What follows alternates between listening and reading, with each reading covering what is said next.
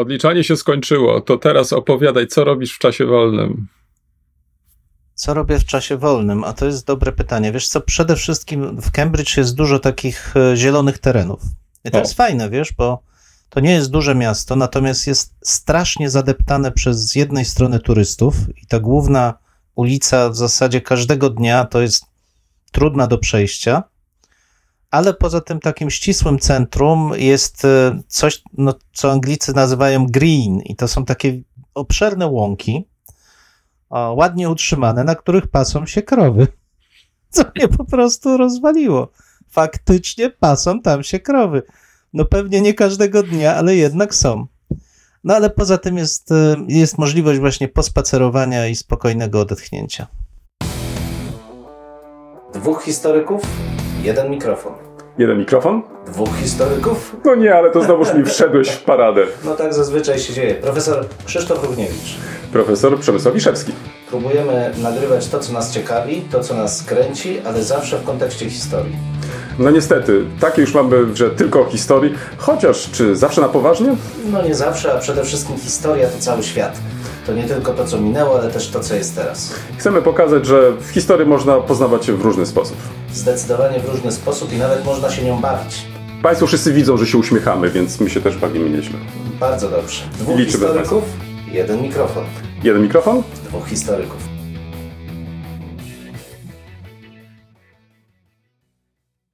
Tak, y, to teraz może w takim razie pociągnijmy jeszcze przez chwilę ten temat, bo tak, y, dotąd widzieliśmy Cię w bibliotece. Już nawet były te podejrzenia, że zmieniasz profesję i, i, i będziesz odtąd y, pomagać tam w Wielkiej Brytanii w odkurzaniu książek. Mm, No, może nawet jakąś informacją naukową, wiesz, no bo w końcu co jak co, no, poznajesz te książki też z biegiem czasu. No ale skoro mówisz, że w, w, oprócz studiów i pracy w bibliotece, e, pewnie rozmów z jakimiś koleżankami, kolegami po fachu.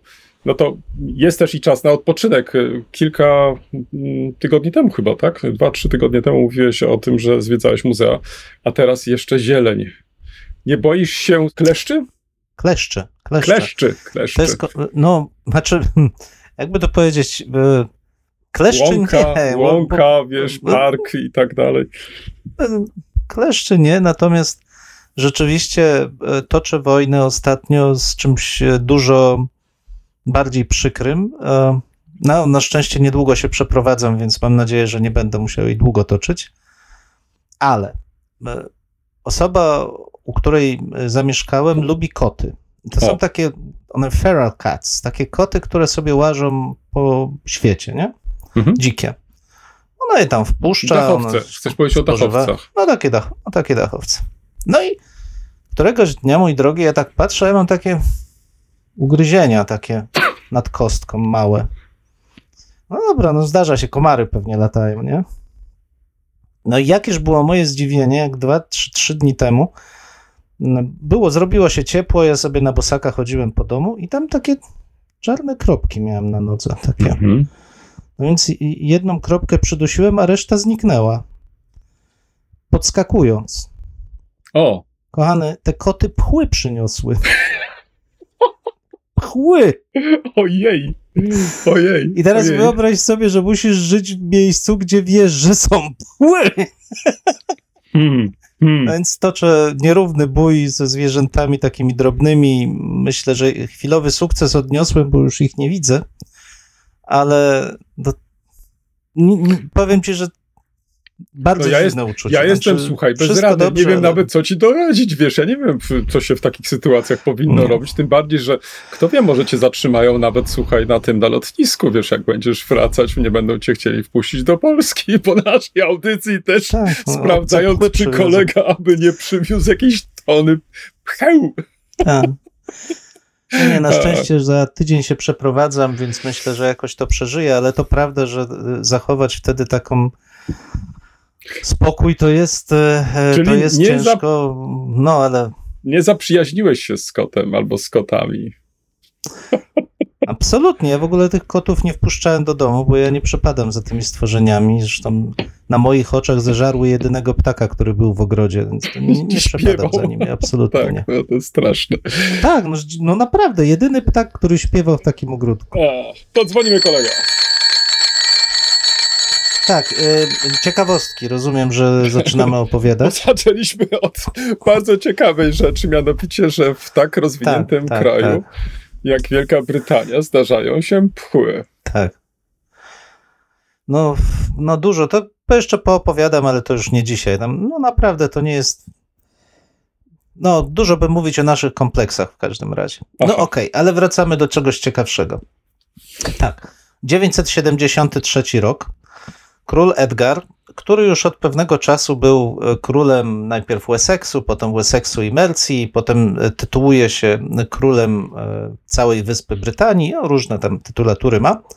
I nagle ni z gruszki, ni z pietruszki w 973 jest powtórnie koronowany, Mhm.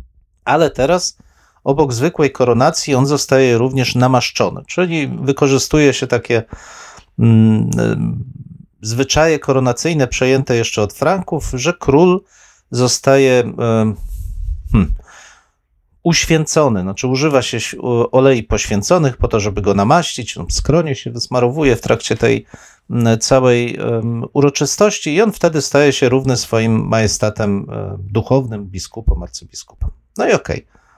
Ale zaraz potem e, wsiada do swojej łodzi, czy właściwie z całą flotą, jak mówi kronika anglosaska, i udaje się z Bath, gdzie miał zostać namaszczony, do miejscowości Chester. No, miejscowość bardziej na północ, e, na pograniczu Walii i mm, właściwie dziś to jest chyba środkowa Anglia, wtedy to było pozostałości po królestwie Strathclyde. No ale w każdym razie udaje się tam. Chester leży w głąb trochę lądu u em, ujścia e, rzeki i takiej zatoki, więc e, kiedy flota ląduje kawałek od tego e, miasta, zbliża się do niego taka łódź, w której ma zasiadać teoretycznie przynajmniej ośmiu innych króli. Mhm. On siada do tej łodzi, a oni wiosłują i wiozą go do tego Chester. I w Chester zostaje e, oficjalnie przez nich, e, hmm, no można powiedzieć, uznany za swojego seniora, ale to nie do końca tak jest. Przynajmniej kronika e, anglosaska w wersji D mówi, że oni, on staje się dzięki temu obrzędowi, czy właściwie te, temu spotkaniu, kimś w rodzaju ich współtowarzysza. To jest e, mm, Efenwyrtan, czyli ktoś, kto jest równy w, w pracy. Ale oni jednocześnie muszą spłacić mu e, taki trybut, więc ta zasada podległości zostaje też e, potwierdzona. No i zachodzili w głowę historycy, dlaczego właściwie powtórnie, nie tylko powtórnie koronował się król Edgar, no ale też e, zrobił taką wyprawę, bo między Bath a Chester on musiał opłynąć całą Walię tym swoim, tą swoją flotą. O co w tym wszystkim chodzi? Część mówiła, że to dlatego, że w czasie pierwszych koronacji na króla Wessexu i Mercji on nie został pomazany olejami na świętymi, bo brakowało biskupa, arcybiskupa. No, różne były przypuszczenia, ale chyba najbardziej przemawia do mnie e, koncepcja, którą Janet Nelson jeszcze u schyłku lat 80. przedstawiła, ubiegłego wieku, mianowicie, że król Edgar, mając bliskie kontakty z dworem e, ottońskim, e, cesarskim, postanowił naśladować mm, koncepcję, którą właśnie cesarze w- ottońscy przedstawiali, promowali w tym czasie, mianowicie, że cesarz to jest władca różnych ludów. To nie jest tylko władca nad e, jedną społecznością polityczną, cesarstwa, ale od niego zależą też inni królowie. Więc jeśli chcesz być cesarzem albo równym cesarzowi, to nie możesz być tylko sprawny militarnie, mieć dużą armię, wiem, szacunek, Mhm. wielki obszar ziemi pod swoją kontrolą. Musisz też mieć różne ludy, różnych władców, jako zależnych od siebie. No i ta uroczystość w Chester miała temu służyć, to znaczy takiemu publicznemu pokazaniu, że Edgar król Anglików jest jednocześnie władcą nad innymi, nad innymi ludami. Jedno w tej koncepcji, co do mnie niekoniecznie przemawia, to fakt, że dużo wcześniej, przed nim już Edelstan, jego dziad, używał takiej, takiego tytułu król Anglów i ludów dookoła, i ludów, które były na wyspie. Więc jakby nie jest to oryginalna koncepcja e, Edgara i no, warto by się zastanowić, czy nie jest to jednak coś, co rodzi się bardziej z korzeni, z korzeni rzymskich niż e, z korzeni cesarskich. Ale hmm. pokazuje nam, że jak się pływa wiosłując, jak to hmm. królowie pływali właśnie wiosłując i wioząc tego, e, tego Edgara, to można się dowiosłować do korzeni ottońskich i pokazać tą wspólnotę ideową całej Europy średniowiecznej, niekoniecznie tylko insularną e, tożsamość Anglików. No i tyle z mojej strony. Hmm. Ja może bym tak współcześnie zinterpretował to, co przed chwilą powiedziałeś, chociaż pewnie zaraz powiesz, że to jest duże nadużycie, że im więcej mam podległych sobie współpracowników, e, tym jestem bardziej przez nich szanowany. No co do tego szacunku to nie wiem, bo po, tam z tych króli, którzy byli, to już dwa lata później się zbuntowali, także co z tym szacunkiem, to tak za daleko bym no, ale, nie poszedł. Ale, nie, no ale na pewno słuchaj, dobre samopoczucie. Ale słuchaj, no ale możesz dalej to pociągnąć, przecież także i w takim towarzystwie zdarzają się tego rodzaju przypadki. No tak, no, tu zdarzają się, to jest szczera prawda, ale nie rozwijajmy tego. Dobrze. No więc ja tak próbowałem tak e, powiązać to z kolei z, z, z moją informacją, tak żeby pokonać te ilość tam tych set lat i, i, i, i w, no i opowiedzieć coś może o, e, ja wiem, może drugiej połowie XX wieku, tak. Otóż e, ostatnio e, będąc w Karpnikach, e, zwiedziłem, czy obejrzałem sobie nie tylko tam pięknie odremontowany pałac, zresztą wszystkim polecam, e, ale też i byłem teraz po raz drugi e, kolego, to, czego nie zrobiłem, to e, wprawdzie skoncentrowałem się tylko na tym pałacu, ale warto też obejrzeć sobie wieś, e, która można powiedzieć w takim ogólnym założeniu zachowała ten swój dawny charakter, także znajdziesz tam przykłady bardzo ciekawe dawnej zabudowy. W, mm, dalej znajdziesz i ten taki typowy obrazek dla wsi dolnośląskich, czy śląskich generalnie, gdzie masz e, e, i kościół katolicki, i protestancki, chociaż dzisiaj to jest ruina. Ale znajdziesz tam też bardzo ciekawy cmentarz i ten cmentarz mnie zainteresował. Zainteresował mnie z różnych powodów. Jeden z nich to, że tam też zachował się stary układ i teraz być może będziesz mógł mi w tym pomóc, ponieważ zachowała się mm, piękna aleja z lip, to właściwie nic szczególnego. Ale jest ona w kształcie krzyża.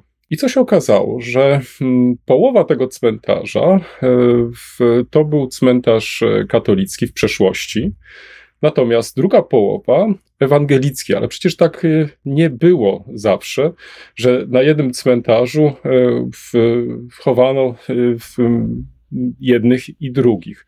To, co oddzielało e, jednych od drugich, to był mur, e, czy też jak wolisz, e, przecięcie krzyża, bo to tak mniej więcej na planie takiego krzyża ten cmentarz został utworzony. Dzisiaj ten cmentarz w takiej głównej swojej strukturze zachował ten dawny charakter, chociaż jeśli chodzi o nagrobki niemieckie, to zachowały się tylko pojedyncze. Stworzono tam po wielu latach e, lapidarium, tak więc to lapidarium jest jakimś takim dowodem na to, że byli jacyś niemieccy mieszkańcy tej e, właśnie wsi. Za już murem tego cmentarza jest taka wielka hałda E, złożona z, e, z nagrobków. Wiesz, miałem nawet takie wrażenie, że w, w, chwili, kiedy zapadła decyzja uporządkowania tego cmentarza, to daje w cudzysłowie uporządkowania, to być może przyjechał jakiś spychacz i po prostu te wszystkie niemieckie nagrobki e, w, w, zepchnął i, i, i, w taki sposób powstała właśnie ta hałda z, złożona z tych nagrobków. To jest jedna rzecz, czyli to, że zwiedzając także i takie wsie, warto po prostu zwrócić baczniejszą uwagę na te dawne założenia, które do dzisiaj się zachowały. I kapitalnie one oddają strukturę społeczną takiej właśnie wsi przed 1945 rokiem. Druga natomiast rzecz, na którą zwróciłem uwagę, to na jeden z nagrobków, który tam się zachował. I tutaj w przeciwieństwie do tych wcześniejszych nagrobków, o których wspomniałem, których, który stan zachowania jest po prostu różny, ten wyobraź sobie, e, raz, że się zachował, a dwa, że były tam też i kwiaty. I teraz chodzi tutaj o e, nagrobek e, Niemca, doktora Kurta Deinerta. I to mnie zainteresowało. Zacząłem szukać na temat tej osoby Mm, I znalazłem bardzo ciekawy materiał pani redaktor Lamparskiej, poświęcony tej postaci. E, w części lekturowej do tego jeszcze nawiążę. Teraz chciałem tylko zasygnalizować.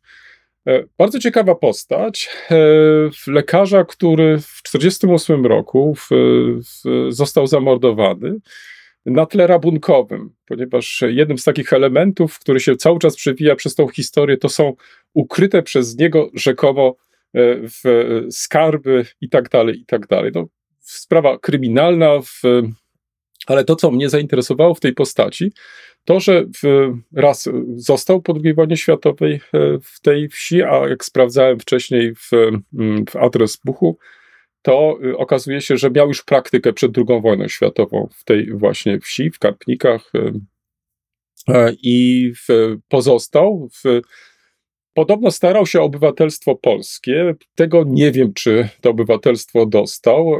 W, jak przytacza pani redaktor Lamparska, e, jednym y, z jakichś takich hmm, to nie był powód, ale być może jedna z możliwości zostania w Polsce, lub też taką możliwość widział. E, chciał się zapisać do w, w polskiej, e, do, do PPR-u, czy też później do Zjednoczonej Partii Robotniczej, ażeby w ten sposób może ustrzec się przed e, wysiedleniem. No krótko mówiąc, bardzo ciekawa postać. E, ten, ten grup, który się tam zachował, zainspirował mnie do tego, żeby e, coś więcej na ten temat e, poszukać i ku mojemu zaskoczeniu tych materiałów faktycznie jest sporo. Bardzo ciekawa opowieść. A on był wcześniej komunistą może? Wiesz, to jest rzecz ciekawa. O jego tym w okresie przed II wojną światową, czy też w czasie II wojny światowej niewiele wiemy. To znaczy, przynajmniej ja nie znalazłem e, jakichś informacji. Mhm. Raczej wątpię w to. Moje wrażenie było takie, i tutaj w sposób przekonujący pani redaktor e, przedstawiła ten, ten, ten temat, że to była jedna, przynajmniej tak widział, jedną z możliwości zostania w Polsce. To znaczy, że będąc już członkiem partii, mhm. będzie krótko mówiąc nie do ruszenia. Poza tym był bardzo szanowanym lekarzem e, w tej właśnie wsi, czy też w okolicy. Żyją na przykład do dzisiaj osoby, e, które pan e, doktor mm, w, lub też był przy ich narodzinach pan doktor, tak więc tutaj być może to też mhm. tłumaczy, że te kwiaty są w świeże mm, na tym właśnie grobie osób, które nie tylko pamiętają tego lekarza, ale są mu wdzięczne właśnie za pomoc lekarską, jaką on udzielił.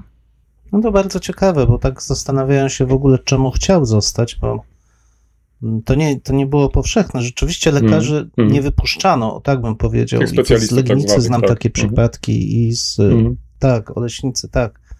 Oni nie mieli zgody na wyjazd, ale większość z nich wyjeżdżała natychmiast, kiedy tylko e, miała taką szansę.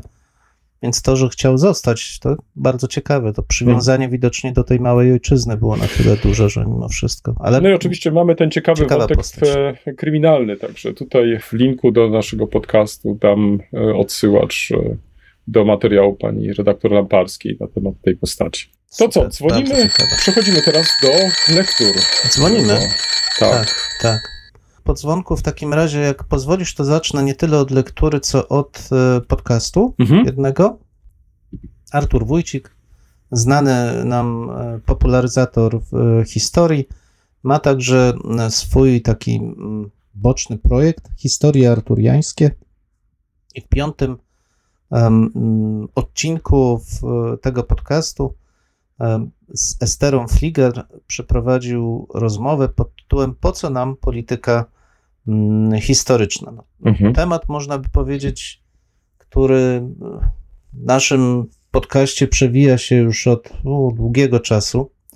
Ja nigdy nie kryłem swojego e, bardzo sceptycznego podejścia i do tego terminu, i do tego, co się za tym, e, za tym kryje. I muszę przyznać, że pani Estera Fligel mnie nie przekonała do tego, że coś takiego jak polityka historyczna rzeczywiście ma sens, podobnie jak i to, że inne organizacje polityczne taką e, politykę historyczną e, prowadzą.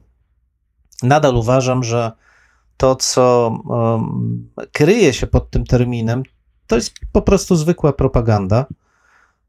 I co gorsza, godząc się na udział w takiej działalności propagandowej, niezależnie której partii, opcji politycznej, światopoglądowej, czy jakkolwiek byśmy ją to e, nazwali, e, historycy bądź popularyzatorzy historii wykorzystują e, autorytet historii jako nauki do celów stricte politycznych. Co musi się zemścić, bo w, jeżeli nawet definiujemy politykę historyczną jako e, działanie dla wspólnego mhm. dobra z wykorzystaniem e, historii, no to zawsze trzeba się zastanowić, kto definiuje to wspólne dobro. Znaczy, co to ma znaczyć wykorzystywanie historii do tego wspólnego, e, wspólnego dobra. Jeżeli chodzi o popularyzację nauki, o otwartą dyskusję, no, no to nie trzeba tego nazywać polityką historyczną. Jest to po prostu popularyzacja historii po to, żeby ustanowić wspólną płaszczyznę, coś, na czym możemy się porozumieć, taki racjonalny obraz, punkt wyjścia do, do dyskusji. Natomiast w momencie, w którym ta dyskusja staje się ukierunkowana na pewne rozwiązanie, mm. no to ja mam z tym problem. I tu pani Estera przytacza przykład Wołynia, mm, gdzie y, mówi o niezręczności polskiej polityki y, historycznej obecnie i apeluje, żeby powierzyć tą kwestię dyskusji nad Wołyniem naukowcom, e, popularyzować poprzez stypendia na polskich uczelniach polski punkt widzenia i tak dalej, ale ja w tym widzę sprzeczność.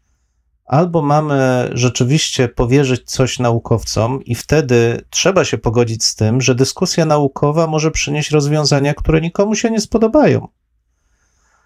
Albo mamy mówić, tak jak pani Estera e, mówi, o polskiej racji stanu, która nakazuje pewne konkretną, pewną konkretną wizję, która ma być przyjęta przez drugą stronę, a my jedynie staramy się wyperswadować tej drugiej stronie w sposób taki delikatny, żeby jednak tą naszą, ten nasz punkt mm. widzenia przyjęła. W tym drugim przypadku uważam, że nie ma miejsca dla historii. To jest znowu działalność propagandowa, mniej, bardziej nachalna, ale to jest działalność propagandowa. I nie zgadzam się z tym, że wszystkie kraje mają politykę historyczną. Ja bym powiedział, że wiel, większość krajów po prostu wspiera, wspiera popularyzację swojej historii. Świetnie robiły to Niemcy, ale też popularyzując historię w sensie badań historycznych. I jeżeli dziwimy się, dlaczego akurat niemiecki punkt widzenia jest szerzej przyjmowany, to moim zdaniem nie dlatego, że Niemcy są mocarstwem, a my chcemy być mocarstwem tylko dlatego, że jeśli popularyzuje się coś, co jest racjonalne, to jest to akceptowalne. Znaczy, inne strony, inne osoby, zwłaszcza w kulturze Zachodu, są przyzwyczajone do tego, że w toku dyskusji dochodzimy do jakiegoś rozwiązania i jeśli jest racjonalne, to je akceptujemy, bo już nie ma z czym dyskutować. Mm -hmm. Natomiast jeżeli chcemy przeforsować swój punkt widzenia, no to rzecz staje się jakby nieunikniona, znaczy nieunikniony sposób dochodzi do konfliktu i możemy się potem dziwić, czemu nikt nie chce czegoś e, zrozumieć lub przyjąć, ale to wynika z tego, że my nie zaproponowaliśmy takiego rozwiązania na takiej platformie, które po prostu byłoby przekonujące. No i klasyczne oczywiście są problemy komunikacyjne, bo powracające e, co jakiś czas zbitki słowne typu polski obóz e, koncentracyjny, polski obóz śmierci, w sensie znajdujący się w Polsce. zamiast pałać świętym oburzeniem, powinniśmy konsekwentnie i racjonalnie tłumaczyć, że okej, okay, rozumiemy, że to jest geograficzne e, połączenie, ale geografia w tym czasie nie ma nic wspólnego, ponieważ państwa polskiego nie ma. Jest to obóz zorganizowany przez Niemcy hitlerowskie, zarządzany, kierowany i realizowany. I myślę, że to byłoby dużo bardziej skuteczne niż kolejne pozwy, dramatyczne darcie szat i uprawianie tego typu, w cudzysłowie, polityki historycznej. Zachęcam do wysłuchania, bo e, pani Estera prezentuje bardzo wyważony punkt widzenia. Nie jest to e, propaganda państwowa, czy jakkolwiek, choć pani się przedstawia jako e, przedstawicielka republikańskiego punktu widzenia, cokolwiek by się za tym kryło. Mm, uważam, że bardzo cenny głos w dyskusji nad, choć tak jak mówię, mnie zupełnie nie przekonał. Jednak zachęcam, bo warto i posłuchać, i przemyśleć sobie kilka rzeczy, w jaki sposób popularyzować um, historię, czym ma być ta popularyzacja historii. Wiesz, to, to jedna rzecz. Pozwól, że może ci wejdę Przemku w słowo, bo tutaj poruszyłeś kilka mhm. ważnych tematów. Ja też nie ukrywam, że na temat polityki historycznej sporo pisałem w przeszłości. I zastanawiałem się też nie tylko nad samym pojęciem, ale też nad e, tym, e, kto tą politykę historyczną uprawia, bo zwróć uwagę, tutaj skoncentrowałeś się tylko na jednej płaszczyźnie, czyli tej takiej państwowej, natomiast równie dobrze możemy wskazać na przykład płaszczyznę samorządową i tak dalej, i tak dalej. Ale chciałbym zaproponować może, ja chętnie wysłucham, bo jakoś umknął mi ten y, podcast, chętnie wysłucham i może moglibyśmy poświęcić jedną z przyszłych naszych rozmów y, właśnie tej problematyce, bo mhm.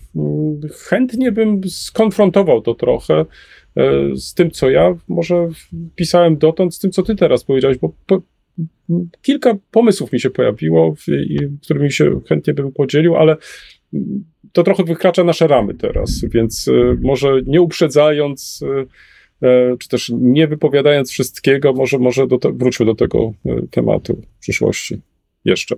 Super. Tak, hmm? oczywiście jestem za.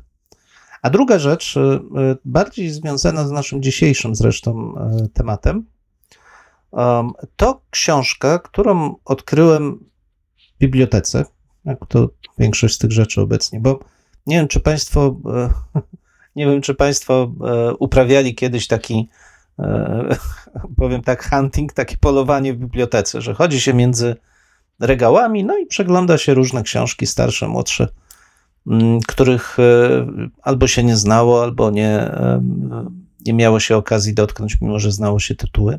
Czasami to jest frustrujące, bo człowiek e, budzi w sobie tylko lęk, że nie jest w stanie przeczytać tego wszystkiego, co już jest napisane, a jest bardzo ciekawe. Hmm. Czasami rozczarowanie, bo to, co kryje się pod ciekawym tytułem, okazuje się mniej interesujące. Sztuka pisania ciekawych tytułów to jest odrębny temat do dyskusji. No ale niezależnie od tego wszystkiego, jedną z książek, które wyłowiłem, to publikacja stosunkowo nowa, choć no, ma swoje lata, 2018 rok.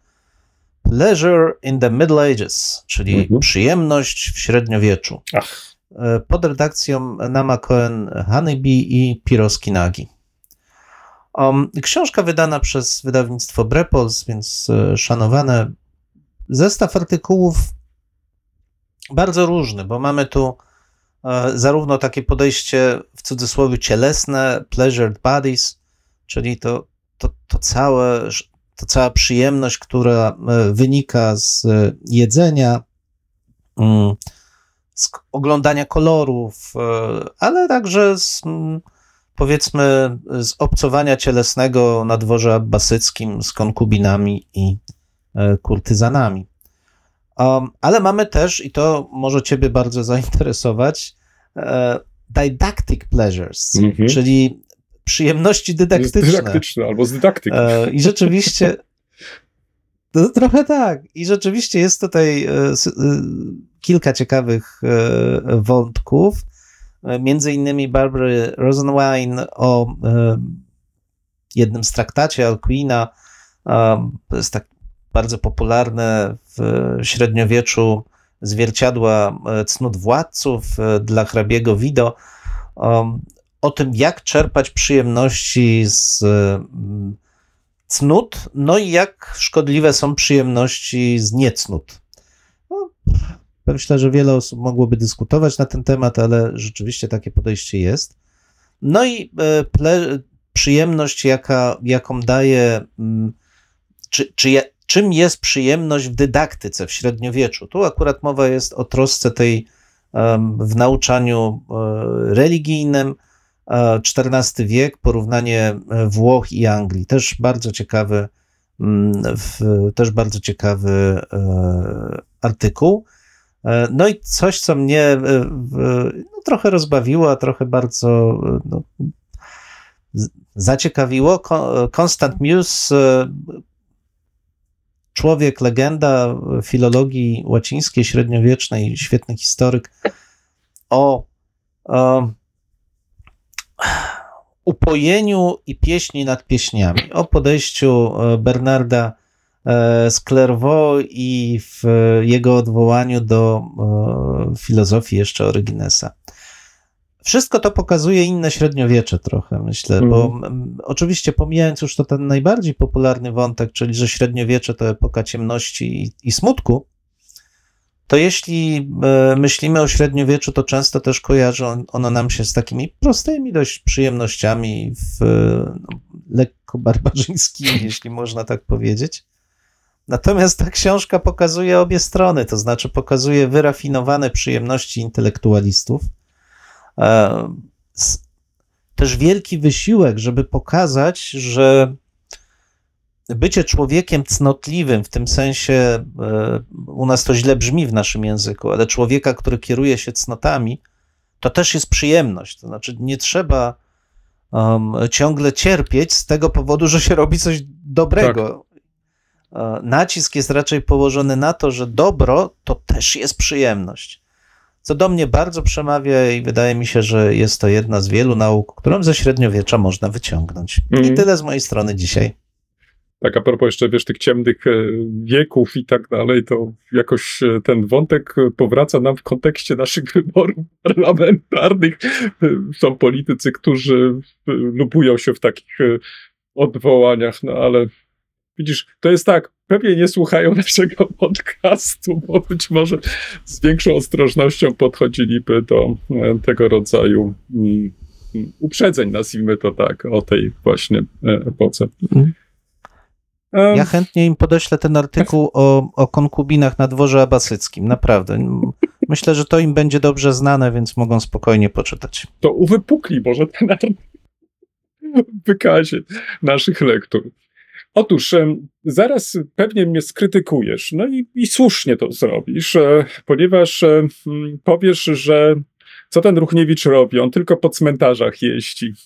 No tak, tak się złożyło, że w ostatnim czasie um, wiedziłem dwa cmentarze. O jednym powiedziałem już wcześniej, a o drugim jedno zdanie, mianowicie w, Niedaleko Oławy znajduje się bardzo ciekawy, jeden z najstarszych e, cmentarzy żydowskich e, w Miłocicach. E, znajduje się w lesie, pięknie położony. Choć z dawnej świetności niewiele zostało, dom przedpogrzebowy już nie istnieje. Mur, który wbudowano jeszcze w XIX wieku, po II wojnie światowej został rozebrany. Na szczęście dzisiaj z, z, jest tam teraz płot, który jakoś tak oddziela od tej, tej głównej części lasu. Zachowało się mm, niewiele nagrobków, część z nich jest powalona, część jest postawiona. Przy niektórych są jeszcze numery inwentarzowe, ponieważ kilka lat temu w, kontynuowano inwentaryzację, którą rozpoczęto w latach 80. Szukając informacji o tym y, cmentarzu, wiesz co mnie zaskoczyło, że na przykład na stronie to jest y, jak się ten urząd nazywa, mm, e, zajmujący się e, zabytkami, e, że tam nie było żadnej informacji. Konserwatora zabytków. Tak, właśnie. Tam, wiesz, nie było żadnej informacji na temat tego cmentarza. Była tylko karta inwentarzowa zamieszczona, natomiast nie podano w, w historii, w, nie zamieszczono też zdjęć. Ja chętnie to uzupełnię, ale to już jest inna sprawa. Szukając tych informacji, natrafiłem na bardzo ciekawą postać, mianowicie malarza Ludwika Meidnera. Nie wiem, czy w, może spotkałeś się z takim malarzem, ekspresjonistą, który pochodził z Bierutowa. Tam też spoczywają członkowie jego rodziny. Ten malarz e, najpierw e, w, w, uczył się, nazwijmy to tak, we Wrocławiu, później e, kontynuował e, studia w Berlinie, w Paryżu. E, po przyjęciu władzy przez nazistów, krótko przed wybuchem II wojny światowej, wyemigrował z rodziną do Wielkiej Brytanii, później w 1953 roku wrócił do Niemiec i kontynuował w, w swoją działalność jako malarz. Mnie natomiast zainteresowały wątki e, bierutowskie czy też śląskie w twórczości tego właśnie malarza. I tutaj natrafiłem na bardzo ciekawy e, artykuł mm, mm, pani Janny Lusek, Pierwsza wojna światowa według Ludwiga Majdnera. Ten artykuł ukazał się w Łambinowickim Roczniku Muzealnym w 2013 roku i pozwól, że przytoczę ci malutki fragment z tego artykułu. Tu autorka powołuje się na wspomnienia e, wspomnianego Meidnera z 1919 roku. A przytaczam ten cytat trochę w nawiązaniu do naszego ostatniego e, odcinka. To, jakie były i są wyobrażenia o, o Śląsku w przeszłości i dzisiaj. I Meidner pisał coś takiego. E, cytat. Moja ojczyzna to kartoflano-buraczane pole, które nigdy jeszcze nie wydało żadnego malarza ani poety. Koniec cytatu.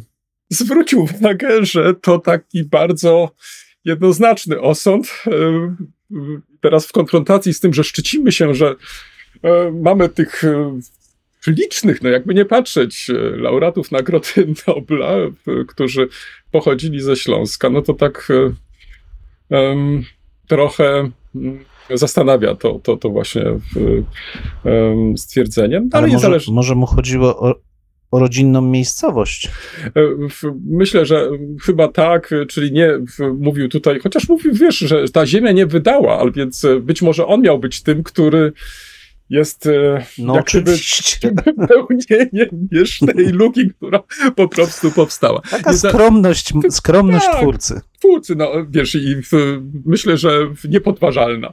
Niezależnie od tego, to jest oczywiście margines marginesów, to o czym teraz, ale bardzo mi się podobał ten cytat, dlatego też uznałem, że warto go może e, przytoczyć.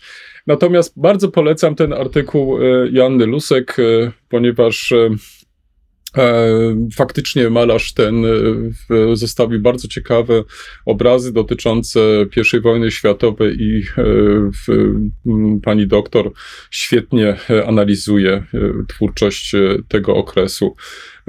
Ludwika Meidnera.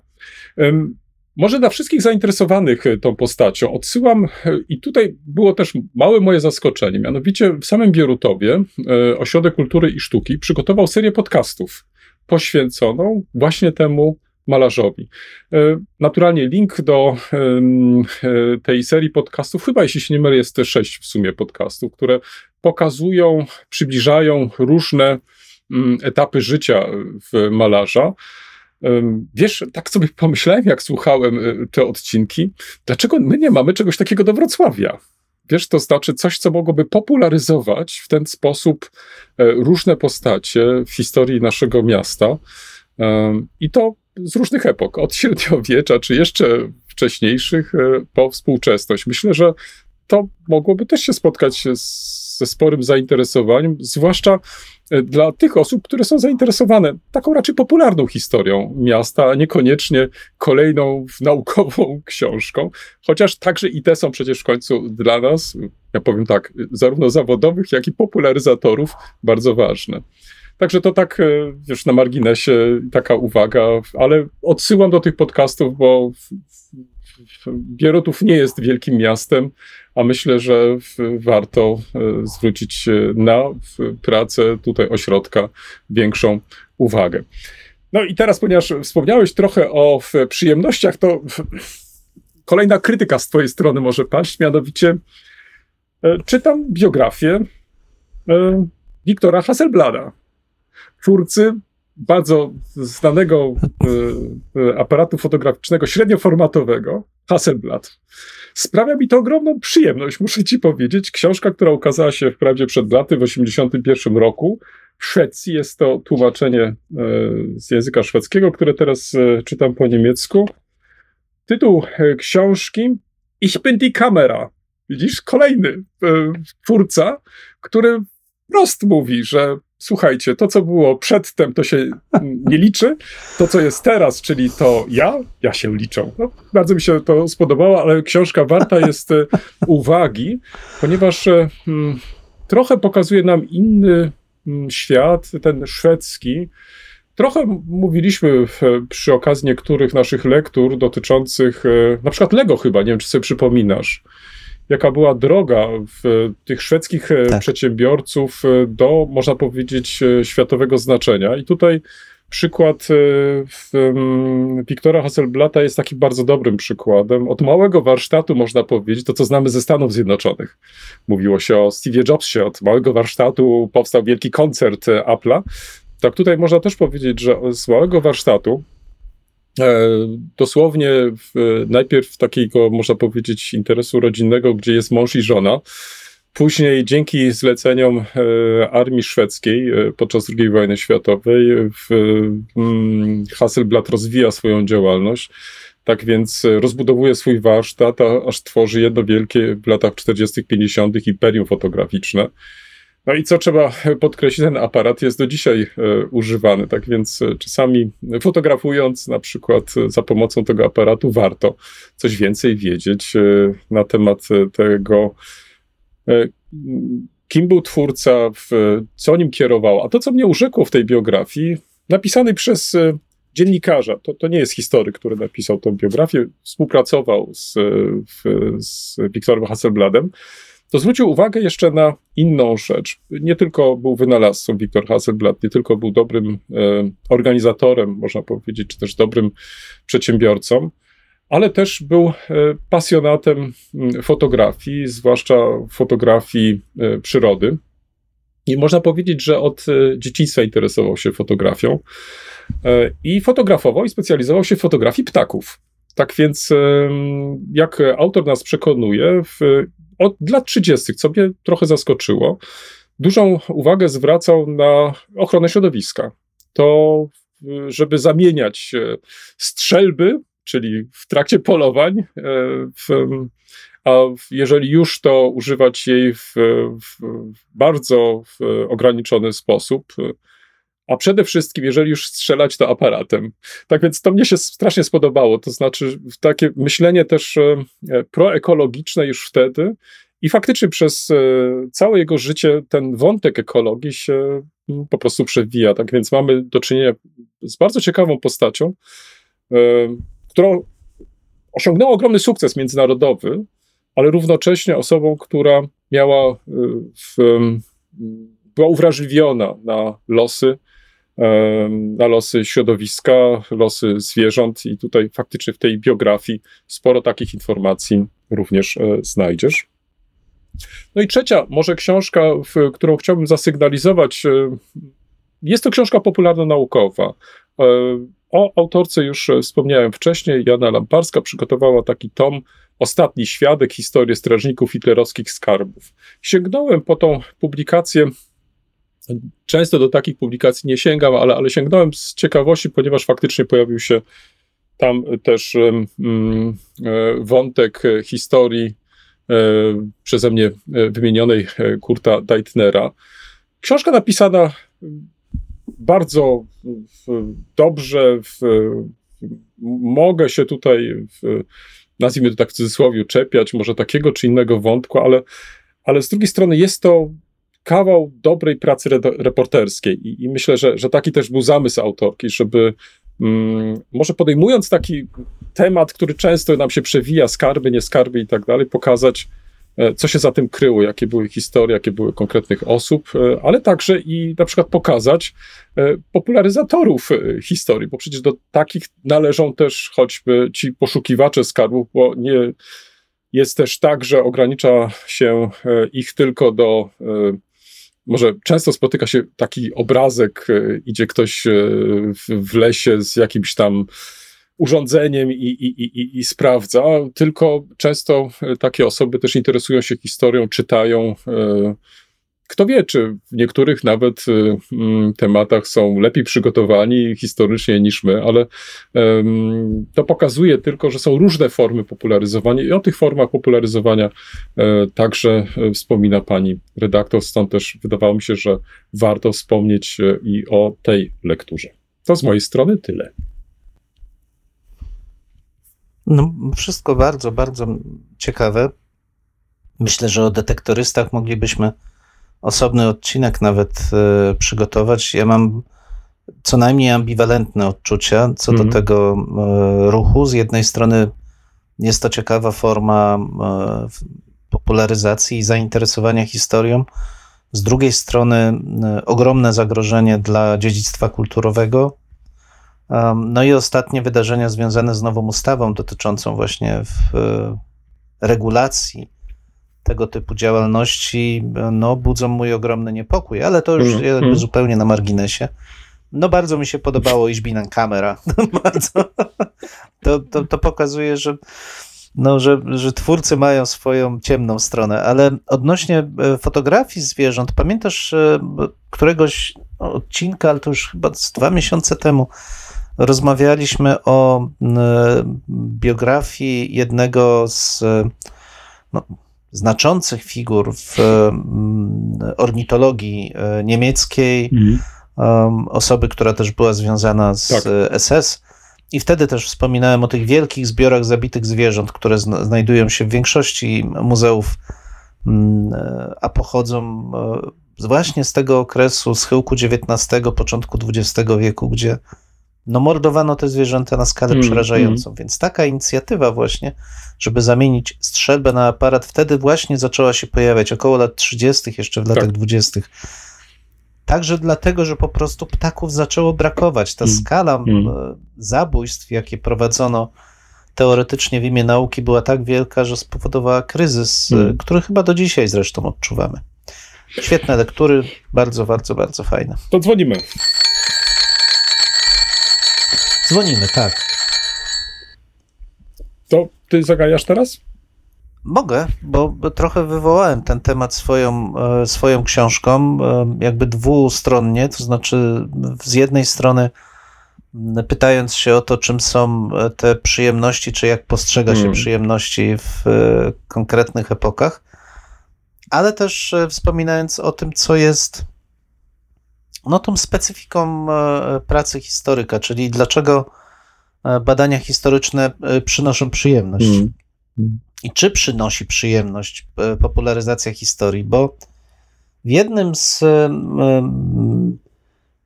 artykułów, które czytałem, popularnych, padło pytanie skierowane do interlokutora, czemu zajmuje się popularyzacją historii? I e, on odpowiedział, że w zasadzie to jest dobre pytanie, bo z e, jego rocznika, on studiował w historię w Łodzi bodajże, jak dobrze pamiętam. W zasadzie tylko on jest e, związany z historią, w tym sensie, że popularyzuje ją, nie, nie prowadzi badań naukowych, popularyzuje, choć tak naprawdę prowadzi pewne badania naukowe. No nie, nie chcę zdradzać tutaj o kogo chodzi, ale bardzo znana i sympatyczna postać. Mm, I w, w zasadzie to, to, pytanie e, kierowało się, bo zostało tak skierowane do niego, w, dlaczego zajmujesz się tak niewdzięcznym, e, niewdzięczną działalnością?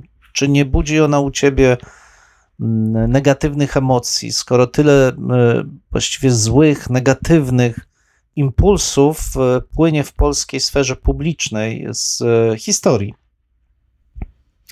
No i on też odpowiedział tak trochę wymijająco, że rzeczywiście zdaje sobie z tego e, sprawę, ale popularyzacją zajmuje się, choć jest to bardzo trudne i coraz trudniejsze w ostatnich, e, e, w ostatnich latach. ja zacząłem się zastanawiać z jednej strony, co jest takiego trudnego, znaczy co powoduje, że zajmowanie się historią, zwłaszcza współczesną, mniej może moją średniowieczną, ale współczesną, jest takim polem minowym, które powoduje, że od że, że zapomina się o przyjemności prowadzonej, prowadzonych badań, a w coraz większym stopniu staje się to albo w cudzysłowie, przepraszam, pewien rodzaj biznesu, Hmm, budowania swojego prestiżu, swojej pozycji, jakiejś tam, a, albo poczucia obowiązku. To znaczy, że jest pewna sfera etyczna, która powoduje, że musimy pewne słowa wypowiedzieć, pewne badania prowadzić, przedstawić. No i jest też ta trzecia rzecz, Mm. bardziej mnie, do- mnie i moich kolegów i koleżanek dotyka, to znaczy zapomnienie. E, Fakt, że pewne e, epoki, pewne procesy, pewne wydarzenia są kompletnie spychane w niepamięć, wypychane ze świadomości publicznej, i to nie dotyczy oczywiście tylko Mm. średniowiecza, to dotyczy wielu epok. I w osoby, które e, zajmują się tym e, tematem, tą, e, tymi elementami przeszłości, albo popadają we frustrację i zaczynają pisać jakieś dziwne e, publikacje po to, żeby w ogóle przyciągnąć uwagę. Hmm. Um, albo z, trochę tak z rezygnacją stwierdzają, no i dobrze, no tak jest, nic z tym nie trzeba robić, idziemy utartym torem. Hmm. Hmm. 27 artykuł w jakimś czasopiśmie, które przeczyta pięć osób i w zasadzie no trudno, tak, tak już po prostu jest. Krótko mówiąc, co się stało z dyskursem publicznym na temat historii w Polsce? Dlaczego nie ma w nim przyjemności? Albo dlaczego tak mało dostrzegamy przyjemności w tym dyskursie publicznym o historii? Wiesz, pierwsza, pierwsza jakaś taka odpowiedź, która mi się ciśnie, to, że jest nas naprawdę mało. To znaczy tych popularyzatorów. Bo mm, mm, co sprawia, że popularyzujemy historię? No, czujemy z tego radość po prostu. Że oprócz badań, które prowadzimy, w, i tak jak słusznie zauważyłeś, które być może taki czy inny artykuł, e, może z książkami jest trochę lepiej, ale artykuł w, opublikowany w czasopiśmie naukowym, może przeczyta faktycznie 5-6 osób i bylibyśmy bardzo zadowoleni. Wielokrotnie przytaczałem przykłady, gdzie moje artykuły odkrywane są dopiero po latach, czyli gdzieś po 10-15 latach ktoś się zgłasza. Pan napisał coś na ten temat, czy ewentualnie może pan mi jeszcze ten tekst przesłać, bo, bo nie jest on dostępny w wersji elektronicznej i tak dalej, i tak dalej. Więc mm, myślę, że y, to, to jest y, taki szerszy trochę problem, bo um, zajmowanie się historią e, przez e, część przynajmniej jest uważana, tak jak zresztą słusznie w nawiązaniu do wywiadu czy rozmowy e, pani Fliger zauważyłeś, jako część polityki historycznej, czyli że ktoś chce coś nam narzucić, używa wręcz historii jako tej maczugi. I to wiele osób odstrasza. Bo, bo nie chcą w tym uczestniczyć po prostu. No, boją się, nie mają tego stopnia. W, w, często się słyszy też, no tak, pan już jest profesorem, e, więc panu właściwie niewiele się może stać, ale ja jeszcze jestem na tak zwanym dorobku, czyli muszę zrobić doktorat, habilitację, nie chcę się narażać i tak dalej, i tak dalej. I zwróć uwagę, jeżeli prowadzisz takie rozmowy, to świadczy o tym, że są osoby, które mają do ciebie zaufanie, bo dzielą się po prostu takimi wątpliwościami. Z drugiej strony, ty stajesz też przed hmm, takim dylematem, no co powiedzieć. Um, tak, faktycznie, niech pan najpierw albo pani zrobi te stopnie, a później porozmawiamy o popularyzacji. Ja myślę, że to nie jest tędy droga. To znaczy, e, podobnie, zresztą zwróć uwagę, tak jak często i bardzo mi się podobał ten obraz, który dzisiaj użyłeś, przechodząc tymi piętrowymi korytarzami, tak? Tak jak po tej bibliotece, czy po tych różnych częściach biblioteki, mhm. które opisywałeś wcześniej. Dzisiaj wspomniałeś o tym, że mm, masz w zwyczaju sięgać po taką czy inną książkę, nawet czasami przez przypadek. I tutaj zastanawiałem się, hmm, chyba koledze podrzucę coś takiego o roli i znaczeniu przypadku, że tak naprawdę historia z, składa się też i z takich przypadków, bo um, to dobrze, że na drodze profesora Wiszewskiego pojawiły się te książki, bo one, z, przynajmniej te informacje znajdą się w kolejnej jego książce na przykład. Ale to był przypadek być może, że właśnie na taką czy inną publikację trafi. Ale nie do tego, w, w, nie na to chcę zwrócić uwagę. Ale zwrócił, zobacz, że to stało się dla ciebie okazją, żeby zastanowić się, żeby oczywiście wykorzystać taką czy inną książkę już teraz w twojej konkretnej pracy, ale też podzielić się e, dodatkowymi informacjami. I podobnie było w moim przypadku, kiedy będąc na tych cmentarzach, zadałem sobie ten trud, zacząłem szukać, szperać, zainteresowała mnie jedna osoba i tak dalej, i tak dalej. I dlaczego nie można byłoby spopularyzować tej właśnie wiedzy? Oczywiście powstaje taki czy inny artykuł, powstaje taka czy inna książka, ale mm, z drugiej strony przyjemność e, dzielenia się e, tymi efektami e, badań, że do takiej czy innej informacji udało nam się dotrzeć, taką czy inną osobę spotkać. No, w moim przypadku jest to bardzo ważne, bo mam do czynienia jeszcze ze świadkami wydarzeń. Ja bardzo lubię rozmawiać z także ze świadkami wydarzeń, nie traktując ich jako wrogów e, dla historyków, bo, bo często też i takie sformułowanie pada, ale często faktycznie dowiadujesz się bardzo ciekawych e, rzeczy, e, być może jednostkowych, być może ograniczonych, ale przynajmniej tych osób, tak jak one postrzegały, jak one widziały takie czy inne wydarzenia, jak one też je interpretują. I dla mnie jest to często e, bardzo ciekawy punkt wyjścia do, do, do z kolei moich rozważań, to znaczy, gdzie mogę taki temat pogłębić, gdzie może, mogę ten wątek e, nie tylko podjąć, ale także poszerzyć. Przypomniałem, czy przywołałem tutaj nazwisko tego lekarza, doktora e, Dainerta. To E, mnie zainteresowało to, jak to się stało, że on po II wojnie światowej został, że w 1948 roku dopiero został zamordowany, znaczy dopiero został zamordowany, to nie w tym sensie został zamordowany, tylko został w 1948 roku zamordowany. Równie dobrze mógł być w 1945. To mógł być napad rabunkowy i tak dalej, i tak dalej. Jakie warunki musiały. Teraz, e, jak to było możliwe, że on mógł złożyć taki wniosek e, o członkostwo w partii i tak dalej, i tak dalej. Czyli Wiesz, to są pytania, które ja sobie zadaję, nawet jeżeli czytam taką książkę popularno-naukową, bo to mnie zachęca do tego, żeby mm, znaleźć jeszcze odpowiedzi takie, które mnie nurtują, które podejmowałem także i we swoich badaniach. I to mi sprawia, nie ukrywam ci, wielką przyjemność.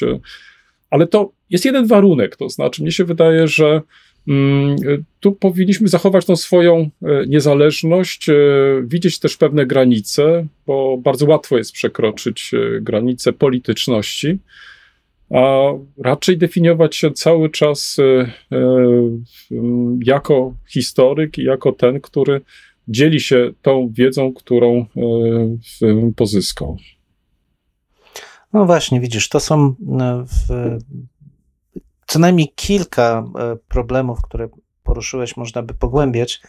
Natomiast ja zastanawiam się cały czas, mm, nad motywacją nawet nie tyle do popularyzacji, choć popularyzacja też jest e, rzeczą u nas bardzo zaniedbaną, ale do tego, co powoduje, że ten nasz dyskurs e, historyczny, publiczny dyskurs jest tak pozbawiony tego, tego dreszczu, który przecież nam towarzyszy w badaniach. Znaczy, nie, ja nie chcę mówić za wszystkich, mogę o sobie mówić, ale mi badania e, historyczne sprawiają, to jest wręcz zmysłowa przyjemność. To jest ten moment, kiedy poznajesz coś nowego, budujesz pewną strukturę, doświadczasz rzeczy nowych.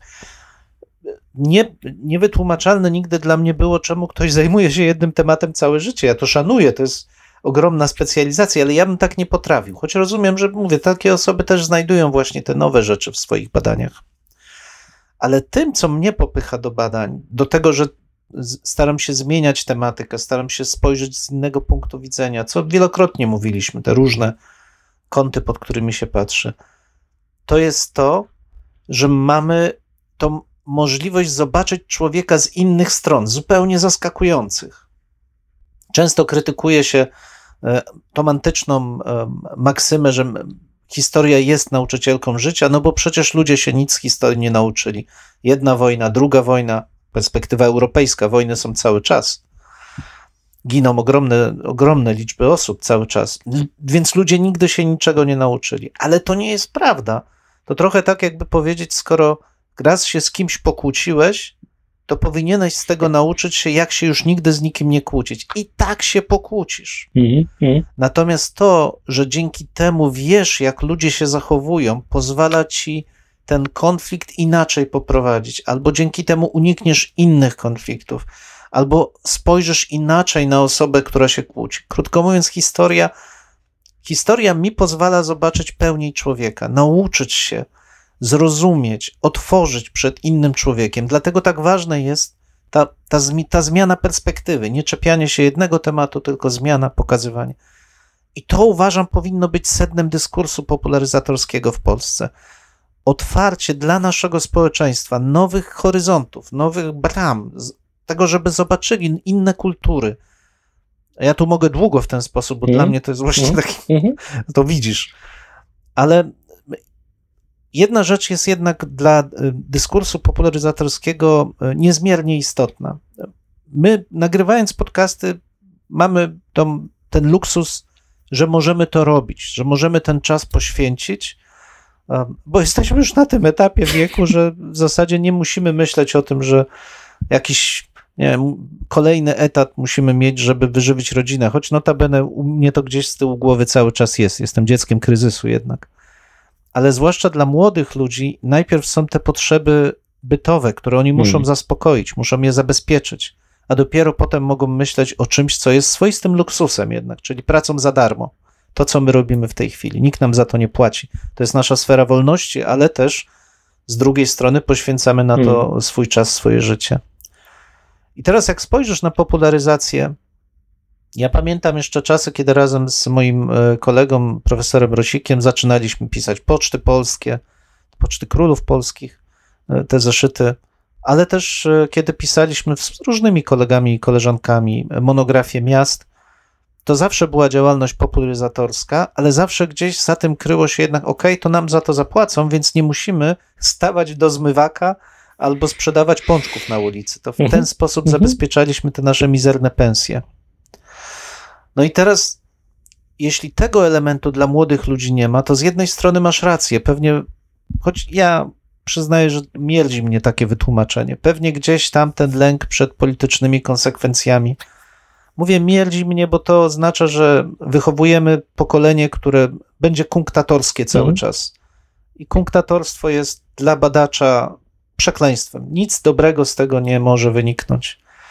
Ale jest kwestia też przymusu ekonomicznego i ja obawiam się, że ten dyskurs em, publiczny, tak bardzo związany z konkretnymi opcjami politycznymi, niestety jest związany też i z tym, że w tym naszym kraju gdzieś popularyzacja przestała być e, możliwa, bo trzeba dorobić, albo trzeba właśnie dostać pieniądze za popularyzację od konkretnej opcji politycznej. Ale To jest tragiczne. Ale zwróć Przemku jeszcze na inną rzecz uwagę, bo y, jest jeszcze chyba jeden element, o którym powinniśmy wspomnieć, że popularyzując historię, y, ty pojawiasz się w, mm, w różnych kontekstach społecznych. Y, To nie jest też tak, że mówisz tylko do swoich koleżanek i kolegów specjalistów, ale w- docierasz do różnych grup. I zwróć uwagę, że często jest też i tak, i to może się nie zawsze musi przekładać na konkretne pieniądze, ale sam fakt, że na przykład wydawca wysyła ci książkę do recenzji, bo wie,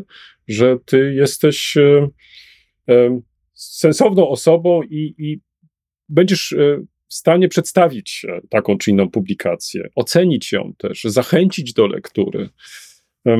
Ktoś inny może cię zaprosić na jakiś wykład. Jeszcze ktoś inny na przykład pomyśli, hmm, to jest świetny specjalista na przykład od e, dziejów e, miast i mógłby się tutaj podzielić też swoimi refleksjami właśnie na ten temat, ale w sposób nie taki, że zrozumie go tylko no, mała część e, publiczności, która e, przyjdzie na taki, na taki wykład, tylko że będzie potrafić, e, czy będzie mówić w sposób zrozumiały i na tyle plastyczny, że do każdego to po prostu trafi. Więc zwróć uwagę, mi się wydaje, że powinniśmy także i o tym takim aspekcie wspomnieć, że e, często są to bardzo zaskakujące mm, propozycje, mm, często kontakty, które w inny sposób byśmy nie nawiązali, gdybyśmy na przykład nie popularyzowali historię ta- w taki sposób, jak to na przykład robimy teraz, e, na przykład tworząc taki podcast.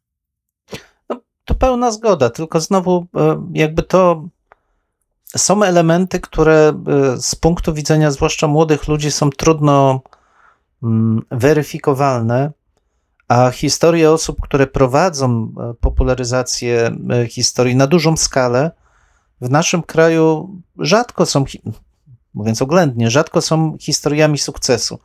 I to jest chyba kolejny problem, to znaczy, że nauczyliśmy się przez te wszystkie lata raczej narzekać na popularyzację, niż pokazywać to, że popularyzacja to jest ogromna frajda. Przyjemność. I to, o czym ty mówisz, to jest bezcenne.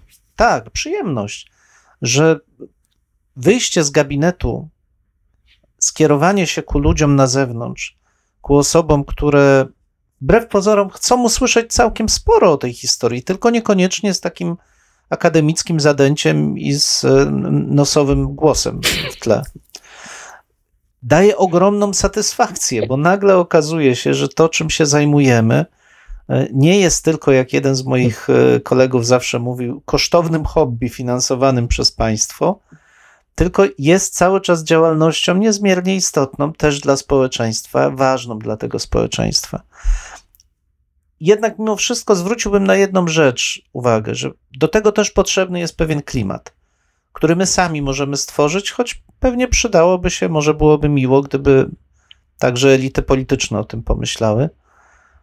Klimat akceptacji, wsparcia i pewnego szacunku dla tej pracy, że to nie jest tak, że popularyzacja to jest no, tam coś, co się robi, nie wiem, w przerwie między śniadaniem a drugim śniadaniem i to przychodzi łatwo i, i w zasadzie nie bardzo wiadomo, dlaczego ktoś miałby mm, z tego powodu być opłacany, szanowany czy, czy doceniany nawet. Popularyzacja to jest ciężki kawałek chleba. Patrząc na osoby, właśnie jak Artur Wójcik na przykład, które poświęcają temu ogromną e, część swojego czasu, ja mówię z dużym szacunkiem, że rzeczywiście jest to i na wysokim poziomie, i z dużym, e, z dużym zacięciem, z dużym zapałem. Dla mnie to są osoby, które właśnie są takimi historiami sukcesu, dużo cięższymi niż e, napisanie kolejnej książki czy kolejnej, e, kolejnego artykułu. Szanujmy popularyzację, bo bez tego nasz dyskurs publiczny będzie bardzo, bardzo ubogi. W tym miejscu stawiamy kropkę lub też jak to woli kropkę nad i. No, mamy nadzieję, że to nie jest koniec, że to jest początek Waszych dyskusji. Mam nadzieję, że Was zaciekawiliśmy. Prosimy o komentowanie naszych zmagań z historią. Poniżej zdjęcia jest wystarczająco dużo miejsca. I pamiętajcie, nie regulujcie odbiorników. No, my naprawdę tak brzmimy. E, tak, chociaż być może czasami e, może trzeba ściszyć. No, może czasami ten nasz rechot by się przydało wyciąć nawet. Dwóch historyków, Jeden mikrofon, jeden mikrofon. dwóch historyków. Dziękujemy. Dziękuję.